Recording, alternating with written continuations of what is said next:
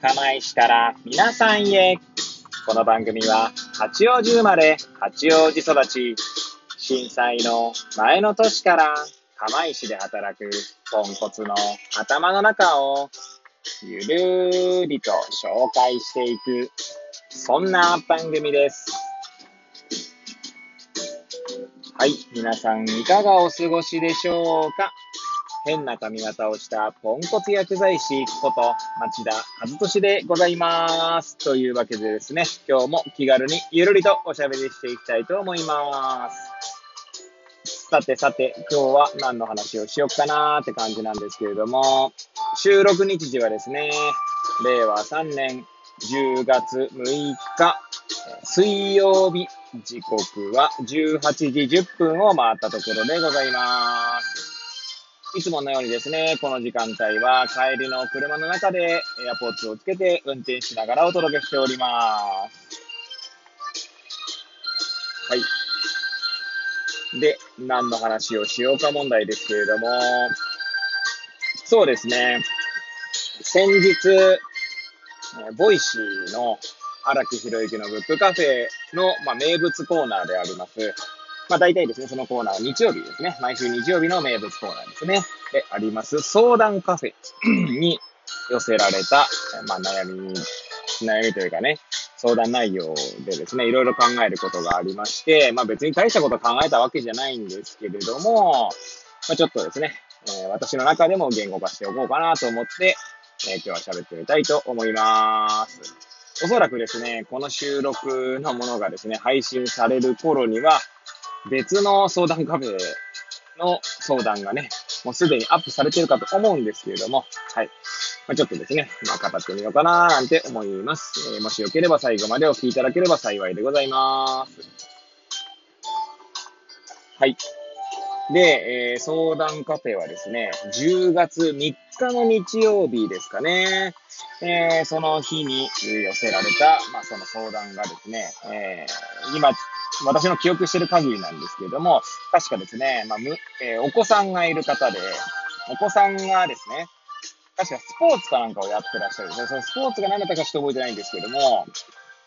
で、その相談者さん自身も、まあ、スポーツをやっていたということもあってですね、で、ご自身の経験から基本的には、その子供に口出ししたくないという思いを持っているんだけれども、どうしても何か口出ししたくなってしまうっていう、といったお悩みだったと記憶しております。はい。で、一応ですね、私自身もですね、えその放送に対してコメントは書いたんですけれども、えそのコメントを書くまでにですね、いろいろとちょっとこう考えてみたんですね。はい。なぜ口を出したくなってしまうのか。で、まあ、その相談カフェの、えー、相談、相談カフェというものはですね、その相談者さんからのその、たくさんの質問、お悩みというものを、そして Google フォームかな、ななんだか忘れましたけど、何かでこう、ちゃんと受け付けてですね、でその相談カフェのアシスタントさんが、まあ、毎、毎シーズン毎シーズンですね、その公募制で、コミュニティ内でですね、Facebook コミュニティの中で応募されるんですけども、そのアシスタントさんが、まあその、まず、その、寄せられたお悩みの中から、ピックアップして、で、その荒木マスターと一緒に、こう、話をしていくっていうのが、相談カフェの内容になっております。で、えー、そうですね。で、その、そ、その相談というか、その、なんだ、対対談になるんでしょうかね。アシスタントさんとマスターとの対談の中ではですね、親子関係だけじゃなくって、それってそのビジネスの中で、というか職場の中でも、先輩後輩みたいな、中でも、そういった同じような構図っていうのはあるよね、みたいなことを言ってたんですが、まあ私はですね、まあまず親子関係に絞って考えることにしました。はい。で、まあ、まず最初に思ったのはですね、やっぱりその期待してしまうという、その親が子に持つ期待感から、えー、口を出したくなってしまうのではないか、という、まあ、問いが浮かんだ、なんですね。まあ、問いとかっていうとですね、ちょっと高尚な感じに聞こえますけれども、私の中ではそういったことが浮かびましたね。はい。まあ、つまりですね、例えばじゃあ、まあ、子供がですね、まあ、サッカーをやっていたとしましょう。そうするとですね、まあ、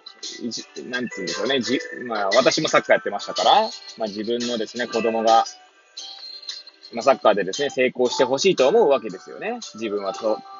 自分は達成できなかったものを達成してほしいとかっていう気持ちが、まあ、芽生えても仕方ないのかなと思いますね。はい。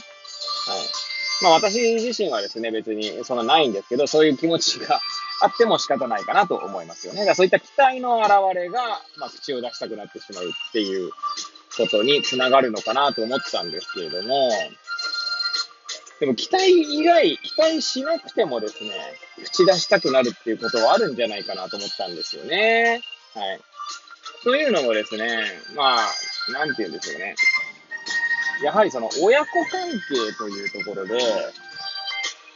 どうしてもですね、親は、まあ子供にですね、いいところ見せたいとか、子供からですね、尊敬されたいっていう思いが、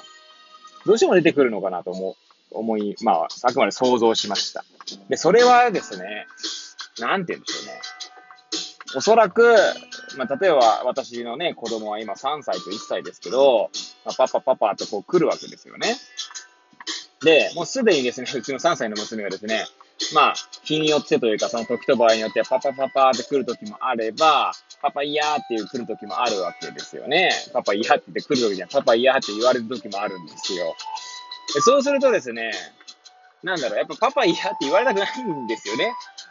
あの、純粋にその親心としてね。まあ、かといってね、言われたからなんかこう、うん、私が何か言うわけでもないんですけれども、はい。まあ、単純にショックを受けます。やはり。はい。でできればですね、あの、まあ、パパ、パパパパって言ってこう来てほしいっていう思いがやっぱあるんですよね。で、まあ、今、うちは3歳と1歳ですけど、これが、この、まあ、この先ですね、成長していくとですね、まあ、間違いなくですね、思春期というものが、まあ、あるわけですよね。まあ、イヤイヤ期が第一の思春期だとすると、第二の思春期に当たるんですかね。まあ、えー、高校、高校生年代ぐらいでしょうか？はい。で、そういった時にですね、まあ、例えば、あなんて言うんでしょう、普段からですね、例えば、あの、まあ、まあ、仮にですよ、あんま想像したくないですけど、うちの娘がですね、はぁとか、うぜんだよとかって言ってね 言う、言ってくる子になっちゃったとしましょう。まあ、そうしたらですね、やっぱりこう、なんかこう、なんて言うんでしょうね。いいとこ見せたいとかって思っちゃったりすることも出てくるんじゃないかなとか思うわけですよね。まあでもそ、そこまで行くとどうなんだろうな、思わないのかな。ちょっとわかんないですね。まあ、それよりもっと前の段階では思うのかもしれないですけど。まあ、何が言いたいかというと、親の中ではですね、やはりその小さい頃、その子供からですね、まあ、好かれている、あるいは、なんだろうな、こう、尊敬があるかどうかは、まあ、さておき、まあ、敬愛の、その、なんていうんですか、感情みたいなのを受けてくる、受けていくわけですよね。それがだんだん、まあ、大人になると同時にですね、薄れてくるんですけど、で、それは、まあ、むしろ自然な、子供の発達においてはですね、健全なことで自然なことなのですが、受け入れられないっていうことは、容易に想像できるんじゃないかなと思います。まあ、これもこれ全部家庭の話言ってますけどね。やっぱ親側がですね、そういう子供の成長を受け入れられなかったりするときに、その父としての威厳とかでね、まあ威厳とまではないですかね、父として、こう、なんだろう、子供の役役に立ちたいとか、子供にもっとこう、自分の存在を認めてほしい。まあ承認欲求みたいなもんですかね。っていうのが、まあ、無意識のうちに出てくると、口出ししてしまうってことはあるんじゃないかなとかって思ったりもしましたね。はい。まあ、あくまで全部家庭の話ですよね。で、何回この あくまでなんちゃらなんちゃらですよねって言ってるんだって話ですが、はい。まあ、あとはですね、親心っていう意味で言えば、その失敗してほしくないみたいなこともあるのかもしれないなと思いましたね。はい。まあ、これはスポーツの世界というよりは、まあ、特に勉強とかね、そういうことになると、もしかしたらそういう、えー、失敗してほしくないっていう気持ちが出てくるのかもしれませんが、失敗してしてほしくないからこそ、まあ、過剰に口出ししてしまうっていう構図は、まあ、出てくるのかなと、まあ、思うわけですね。はい。ただですね、このこう、その、そういった、えー、構図に陥ってしまった場合にですはですね、やはり、親自身がですね、その行為、口を出すことで、え子供のですね、失敗する権利というものを奪っているっていう側面をですね、やはり、まあ、理解しなきゃいけないんだろうなとは思います。もちろんですね、理解していたからといって、まあ、無意識からにおいてですね、というか、まあ、自然と口を出してしまうっていうことはあるのかもしれませんが、やはりそういったことがですね、その子供の失敗する権利を奪い、まあ、仮にですよ、口出ししすぎて失敗しない子が、まあ、生まれたとしましょう。そうするとですね、まあ、いず、いずれは親元を離れていくわけで、一人で生活しなきゃいけなくなった時にですね、まあ大きな失敗をするかもしれませんし、まあ大きな失敗ではなくても、失敗に対する体制とかがですね、まあ、